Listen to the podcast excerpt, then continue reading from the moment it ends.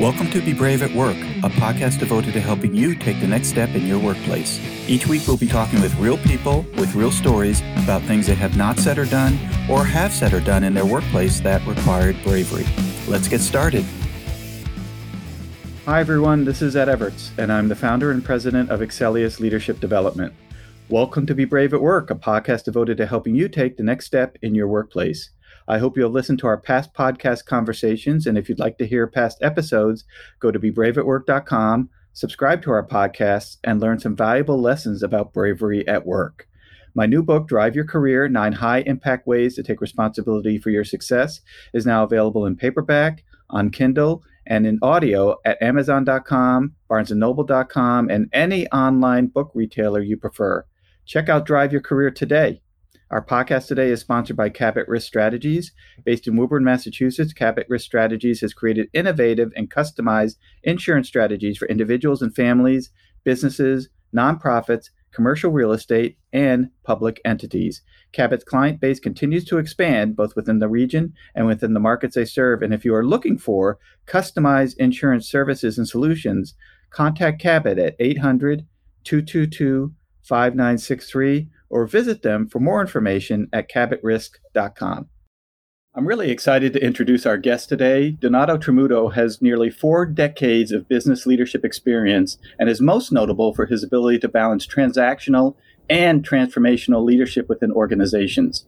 He has launched two successful startups, successfully led the turnaround of a public healthcare company, and has executed innovative programs leading to sustainable business results through his compassionate leadership program. Donato has uh, also been inspired by Robert F. Kennedy and is a recipient of the prestigious RFK Ripple of Hope and the RFK Embracing His Legacy Award for Donato's endless dedication to improving the lives of others. I'm really excited to be speaking with Donato today. Hello, how are you, Donato? I'm doing terrific. Uh, and how are you doing today, Ed? I am doing great. Thank you so much. So, I took a light stab at introducing you, and I'm just wondering if you could share with our listeners a little bit more about your background and really what you're doing in the marketplace today. Yeah, let me start backwards. Um, you know, I've spent a little over four decades in the business world as a C suite leader. And last year, by design, I um, decided that I would step out of that role and dedicate my life um, to helping future leaders uh, lead with compassion. In my second book, which is due to be out in March, um, we surveyed over 40 leaders, Ed. And these are names that people know, and some names you may not know them. And what we did is to really extract from these 40 leaders what compassionate leadership means to them and then we matched it against 1,500 individuals that we surveyed in the United States. And so my goal is over the next whatever, it's funny, I measure my life now by how many summers I have left. I, um, I think I have 20 summers left, I hope. But I'm going to dedicate my time now to helping current and future leaders understand that compassionate leadership is not weak leadership. And I'm and I'm doing that through my two not-for-profits. Um, the Tramuto Foundation and Healthy Villages. Great. Sounds fantastic. And I hope we hear about them, uh, Donato. Let's talk a little bit about this concept of compassionate leadership because I don't think lots of people think about it in that perspective. I know when I go to college, and I'm sure today when kids go to college, there's not a course in how to be compassionate. It's more opposite, and, you know, how to uh, make profit and drive revenue and gross profit, et cetera. So, you know, how are you? And I think it's related to bravery at work. I, I believe that when we are brave with our colleagues, we need to be showing them that we're helping them, that we're not judging them or belittling them, but we're trying to help them be different so that it can be more effective. Tell us a little bit about how you define the word compassion and what compassionate leadership is. Wow, it's a great, great kickoff question because one of the first questions that we asked, and by the way, we did nearly a thousand hours of interviews of these 41 leaders. And that was the first question we asked. Uh, what does compassion mean to you? And without hesitation, what we were able to extract, compassion is not about just being kind. Um, kindness is table stakes.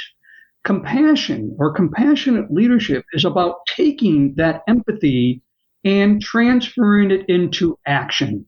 To have the greatest impact. And I guess when you look at that definition, I've always looked at bravery as, you know, courage.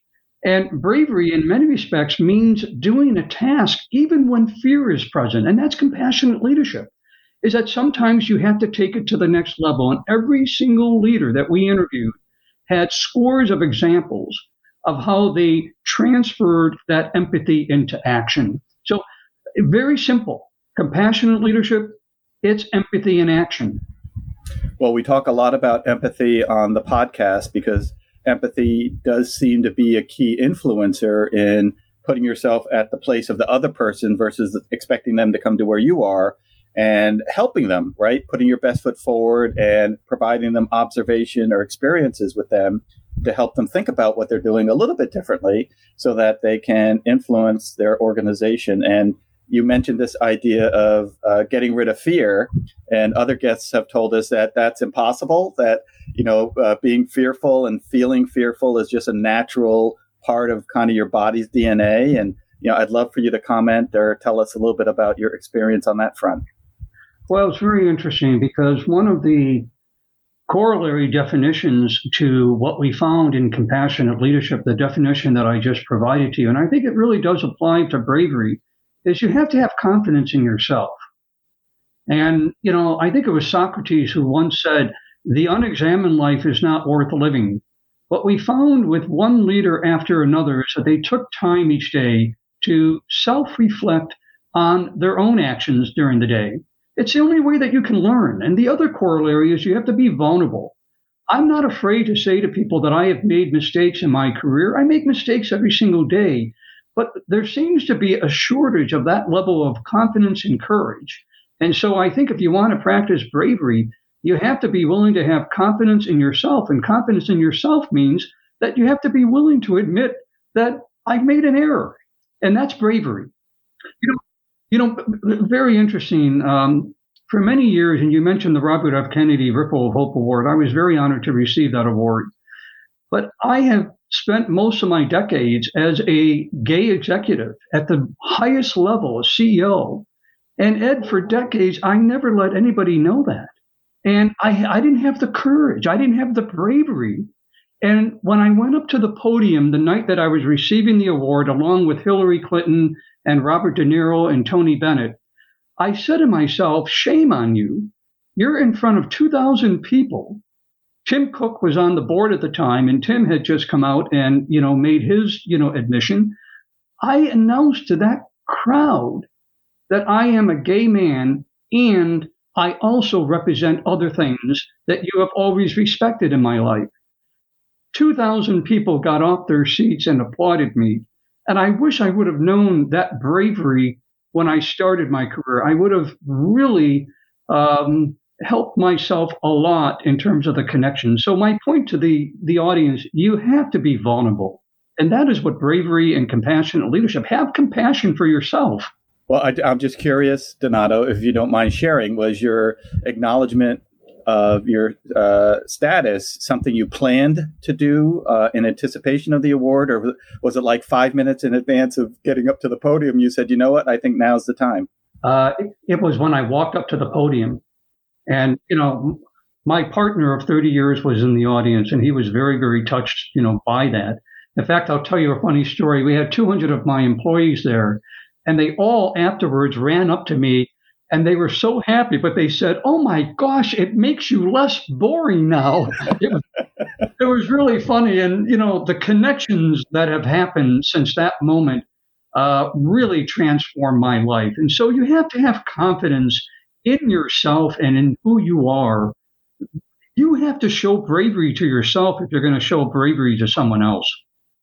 Well, it's interesting on two fronts. One is this experience, and perhaps we can talk about it for a couple of minutes, where people uh, plot and plan how to be brave. So there's a behavior on my boss's behalf that is really disruptive, and no one has ever said anything to my boss about it because they've been afraid to say something. And finally, for whatever reason, I think about it and I plan for it and I, you know, schedule the meeting, you know, and I do all this planning and I hopefully say what I need to say and I hope it goes over well. And then there are other moments where it is just live, right? Where at a meeting or something, it just strikes me and I say, Hey, there's something that I've been meaning to say and I think now is the right time. And I, I'm just wondering, as someone who experienced that in a very public and visible way, if you have any thoughts or perspectives on the differences between those two. Yeah, I do, and I, you know, I think a lot of it happens. You know, a lot of it finds its roots in banishing your own self doubt.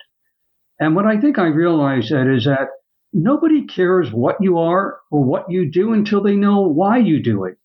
And I think that the passion that we bring to our professional and personal lives has more of a currency with people than you know our belief that if we reveal something about ourselves that it's going to be shocking to other people.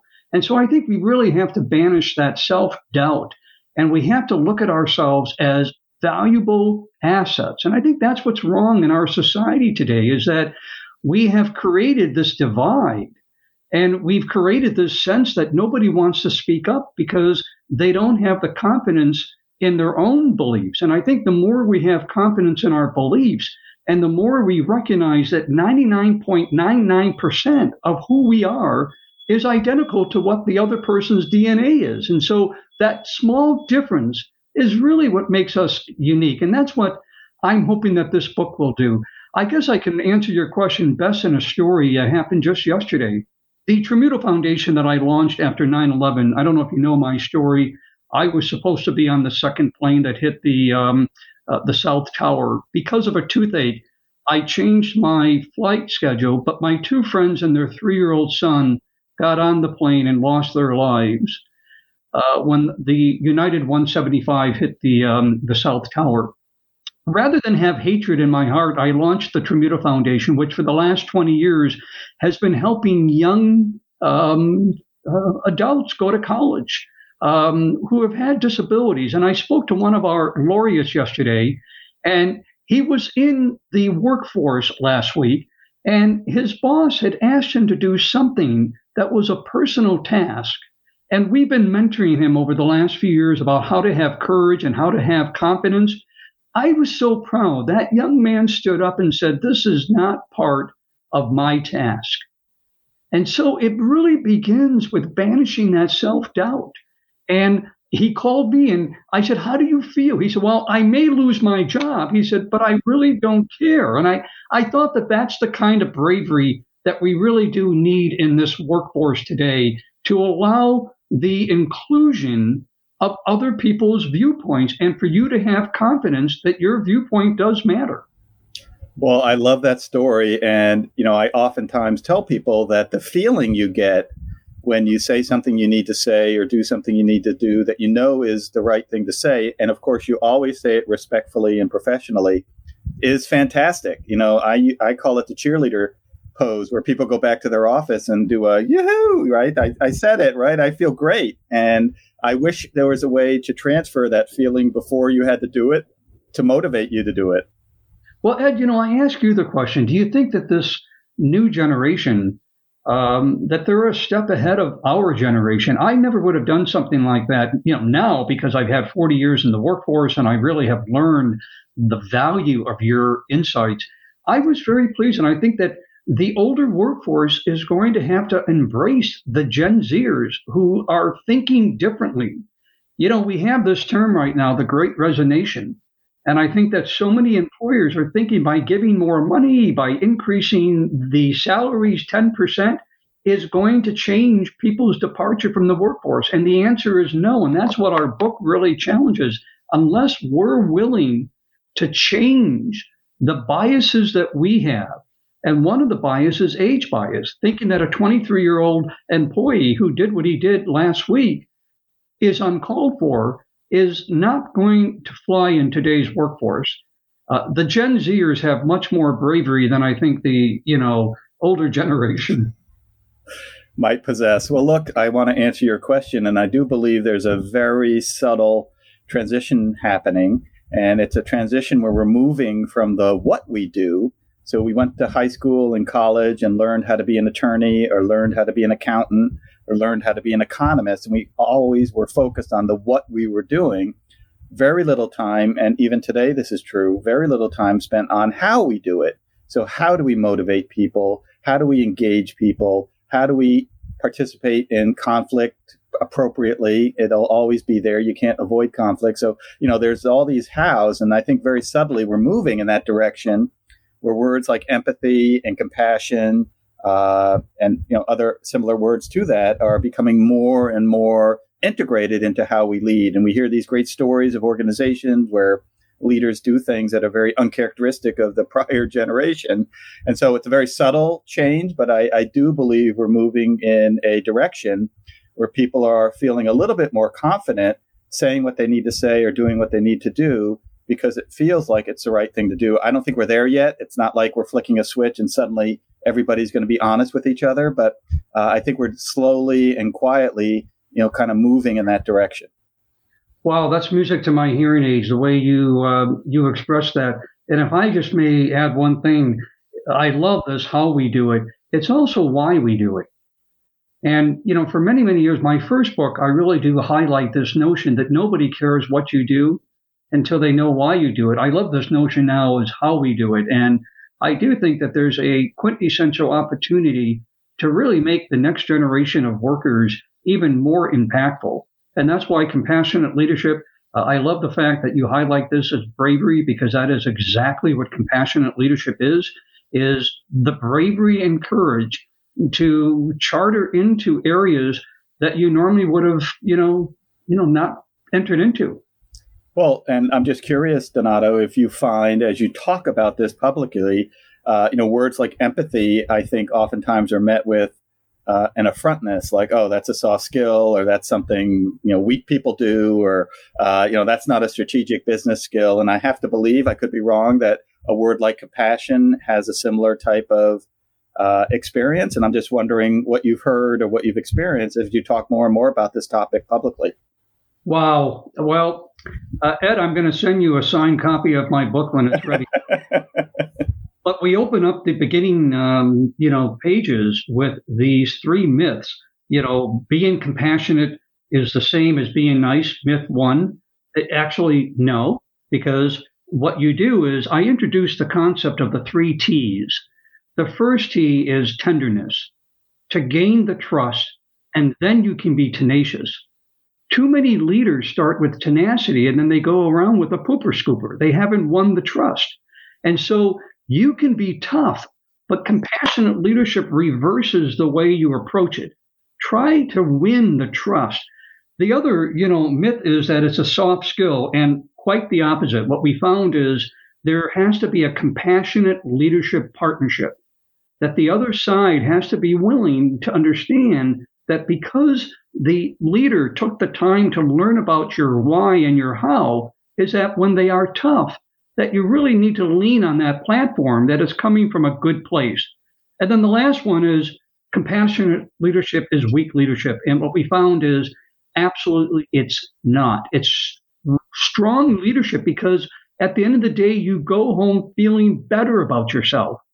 You go home as an employee or as an employer feeling like you were able to really connect to the fullest level of that connection, which doesn't happen um, if you're just leading. And by the way, what we also propose this walk around the workplace no longer works. You've got to go to the individual. You can't wait for the individual to come to you. You've got to use all of your senses, your nonverbal, to really detect if something is bothering someone. And we demonstrate how you can develop those skills in the book. Well, and I think that's a fantastic example of something we talked about just a moment ago, which is this subtle transition from where we were to where we're going. Uh, when Tom Peters first, uh, I think it was Tom Peters first talked about managed by walking around, you know, MBWA. Uh, that was a huge uh, declaration because before then people stuck in their office the whole time and they never left the office. They never attempted to connect with people. There was this very hierarchical type structure in organizations and if you wanted to see the boss you had to go to the boss right? You had to make an appointment and knock on the door. Boss never came to you right? That's ridiculous. And so now uh, then somebody started to say well you actually have to get out of your office and walk around a little bit and now I agree with you. It's it's beyond that. So now it's not just walking around and, and being visible, but you have to actually approach people and say, "Hey, Donato, how's your day going?" Uh, you know.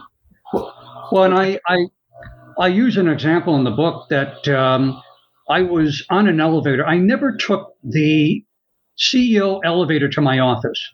I always took the employee elevator. And I got on one day, it was eight o'clock in the morning, and there was an employee there. And I didn't just ask, How are you doing?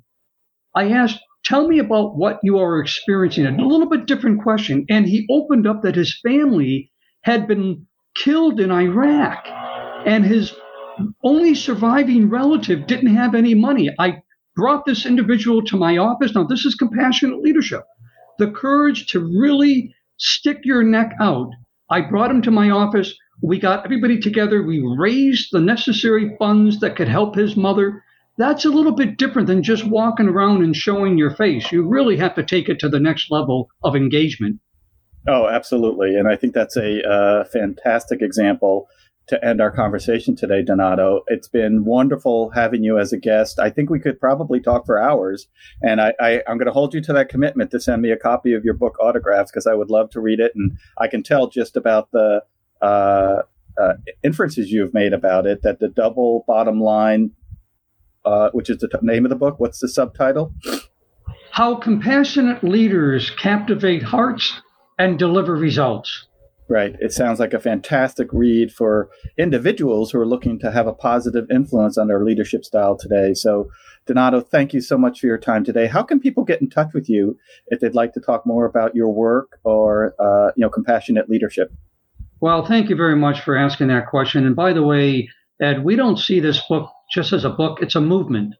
And um, uh, if anyone wants to join the movement, um, you can go on, you know, donatotramuto.com backslash uh, compassion, and there will be articles posted on the website. There will be a um, um, podcast that we'll be hosting. So uh, we hope that people will join this movement and um, make this world a tad more compassionate and kinder.